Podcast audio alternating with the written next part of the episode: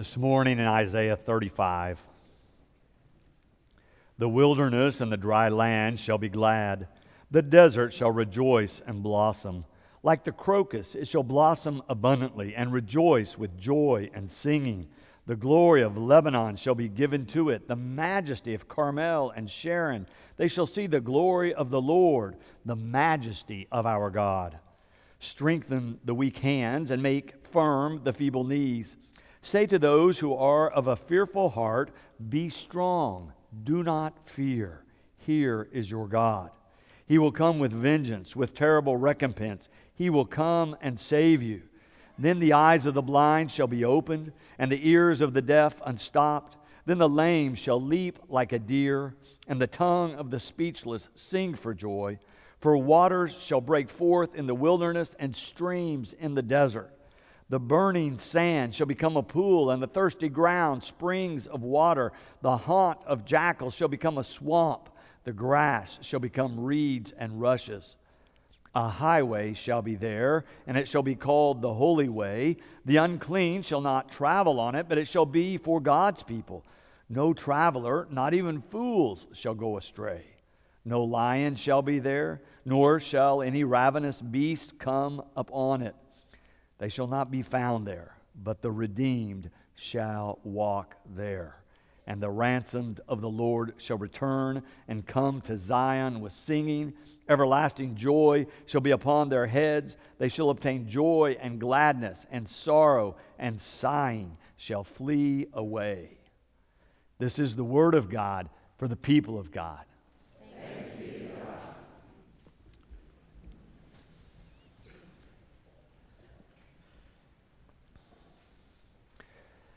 Our greatest biblical scholars note that there is a definite shift in the course of the book of Isaiah.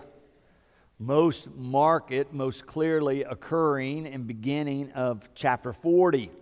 They notice that there's a shift in context as well as the setting in terms of the events of which the authors write. The first several chapters, the beginning of Isaiah, he is addressing issues that happen in the 700s BCE. In chapter 40, there is a clear shift to addressing the Babylonian exile, which did not happen until 587 BCE. Some 100 plus years later, there's a definite shift in the tone.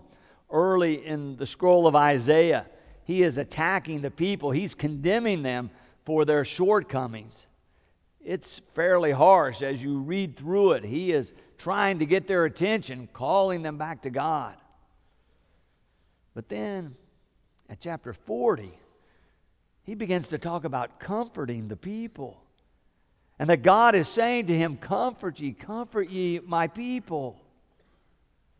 And it's a dramatic change in the tone of what this scroll says. But now, there are other Bible scholars, as they look at that, that note that also this 35th chapter we just read seems to be out of order chronologically because it also deals with restoration and return from exile. It seems to be addressing the same setting that the chapter 40 and thereafter are addressing. And yet we have it in chapter 35. We're going to assume that it's a little out of order chronologically, and it really is addressing what has happened to the Jewish people when the Babylonians have come and devastated their capital and taken over their territory and taken their leaders as prisoners of war. But I think it's fairly difficult for us who grew up in the United States or have lived here most of our lives to understand the depth and the scale of what has happened that this scroll, this book of Isaiah is addressing. It's hard for us to understand because never have we had a foreign invading army come in and destroy and take over the capital. I thought it was ironic that as I was trying to write and finish up the sermon on Wednesday, it was December 7th the 75th anniversary of the bombing of Pearl Harbor. And so, if you live through that, perhaps you have a taste of what a nation feels when attacked. Or if you were alive on 9 11, another instance where we have a little bit of a sense of what it's like when somebody comes into your country and begins to try to destroy your people and your institutions. But for us to grasp the full scale of what the Jewish people endured, we would have to imagine that an invading army came into Washington, D.C., destroyed the White House, destroyed the Capitol, destroyed the National Cathedral, took over the country, and took as prisoners of war all of our leaders and scholars and artists and deported them out of our country. That is something, perhaps, of what it was like for the Jews. It is difficult to imagine the depth of their pain and despair. I dare say, just from the little taste of that that I got on 9 11, that if such a thing happened to us, if such a terrible thing ever occurred in our country, we would be a devastated people. We would be full of despair and grief. We would be wondering if there's any way to move forward we might be asking, Where is God? How could God allow this to happen? We would be struggling to make any sense out of it at all. And certainly there would be little or no room for hope or joy in such a setting. So, if we can imagine that, then we see the stark contrast when second Isaiah begins to write. Isaiah trumpets how the desert will rejoice. Rejoice with blossoms, he says, because there's going to be water aplenty in the desert. Did you hear how he wrote that? He says, A highway shall be there, and it shall be called the Holy Way or God's Way.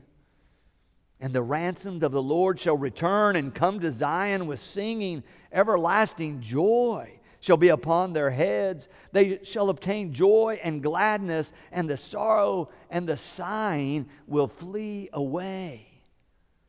What a bold statement in the face of devastation and despair. I mean, the people have not come back yet. The desert still is dry and dusty. And yet, Isaiah is so inspired by God that he sees this vision and tells his people, This is what God is getting ready to do. And he begins to describe it with these graphic and evocative images of a whole new day, a recreation or a restoration of all of creation.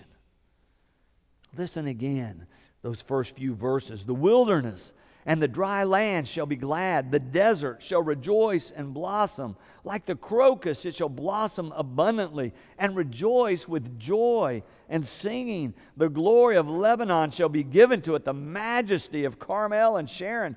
They shall see the glory of the Lord, the majesty of our God.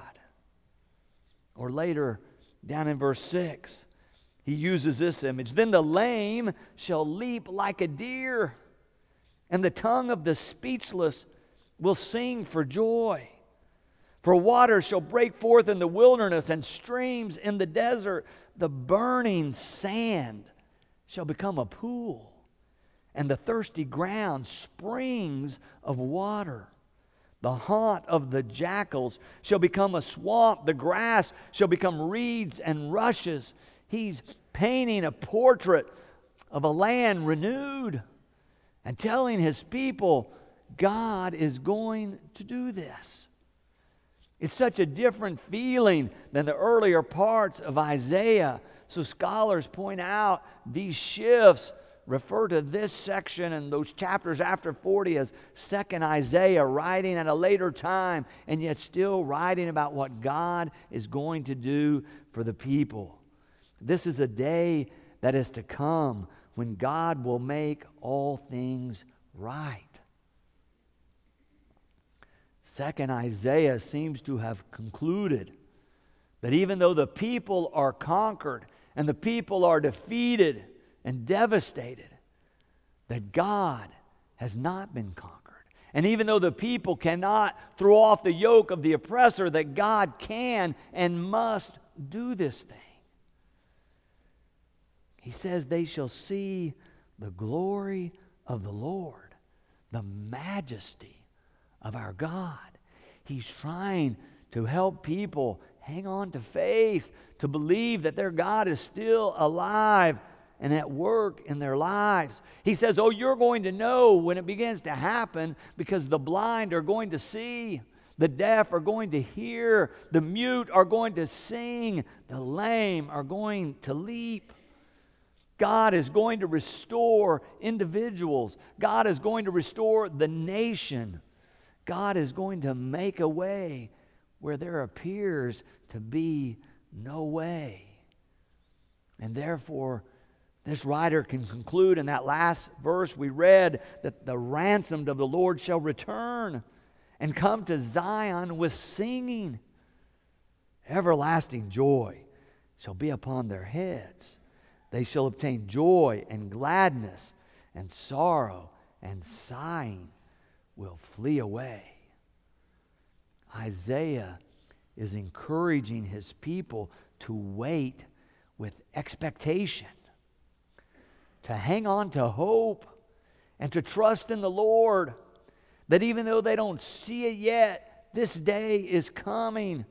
And in the meantime, he gives them this counsel strengthen the weak hands and make firm the feeble knees. Say to those who are of a fearful heart, Be strong, do not fear. Here is your God. While they're waiting, Isaiah wants to empower his people to continue to believe and to have faith. Now, our nation has not been devastated like theirs. We have not experienced the carnage that created such grief and such weariness and such despair in his time. And yet, if you read the news or listen to it day to day, what do you hear? You hear of attacks and bombings and killings and wars and devastation in so many different places. I find that it's easy to become worn down and weary hearing such a thing. So I begin to wonder about us needing a word of empowerment, a word of encouragement to continue to believe. It's so easy for us to slip into despair or depression when we see all of that going on. Or if we've experienced a particular grief or loss or blow in our own lives, it's so easy to begin to wonder where is God? And does God really care about us? Sometimes we could use a word of encouragement. Sometimes we could use a word of hope to remind us to trust in the Lord. Not too long ago, I heard a fellow who grew up in Vietnam speak. He said he was there when the Americans were there. And when it became clear that the Viet Cong were going to take over and the Americans were leaving, his father said to him, We must go as well. And they escaped the country, made their way to the United States. He was a young man. He was able to secure enrollment in a university here in the United States and got one degree and another degree and another degree. And now he is a professor here in the U.S.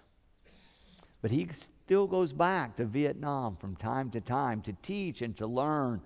Not all the people he knew were able to escape, so he still sees people he knew all those years ago.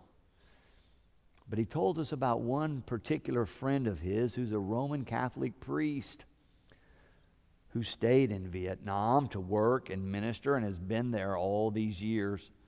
At one point, he was arrested and put in prison for nine years, sentenced to hard labor. The person I heard speaking said on one of the occasions where he was back, they were talking about all that had happened in the intervening years and he asked his friend how he felt about being in prison for that many years? Was he bitter or angry about his captors and how they had treated him? And he said his friend answered with a question. And I put it in your outline. He said, This Roman Catholic priest said to him, How can you be angry and bitter against those to whom God has sent you to be witness and messenger of his presence and of his love? And I thought, what a remarkable perspective. That in the midst of that kind of experience, to be able to see that God is at work and to feel the presence of God leading you to be in ministry, even in the worst of circumstances. He said the fellow went on to say to him, Remember, Jesus died for Pilate and the high priest as well as you and me. In Advent, we began to look forward to a baby that's going to be born into our world and for us, but not only for us, but for the whole world, for friend and foe alike. And I wonder when I face disease and death and disappointment in my own life if I can trust God that much. If I can believe that God is still at work when things, circumstances, experiences that I can see and touch are not working the way that I had hoped. Can I trust God even then to offer me joy? Will you trust God to bring you joy? Will you trust God to walk with you even in the dark and difficult times?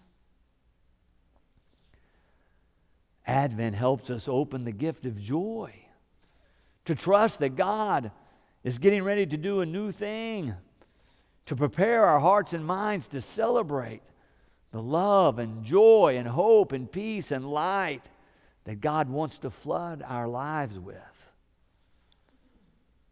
But maybe you're you're having a great December. Maybe you're having a great year and your life is already full of light and joy and peace.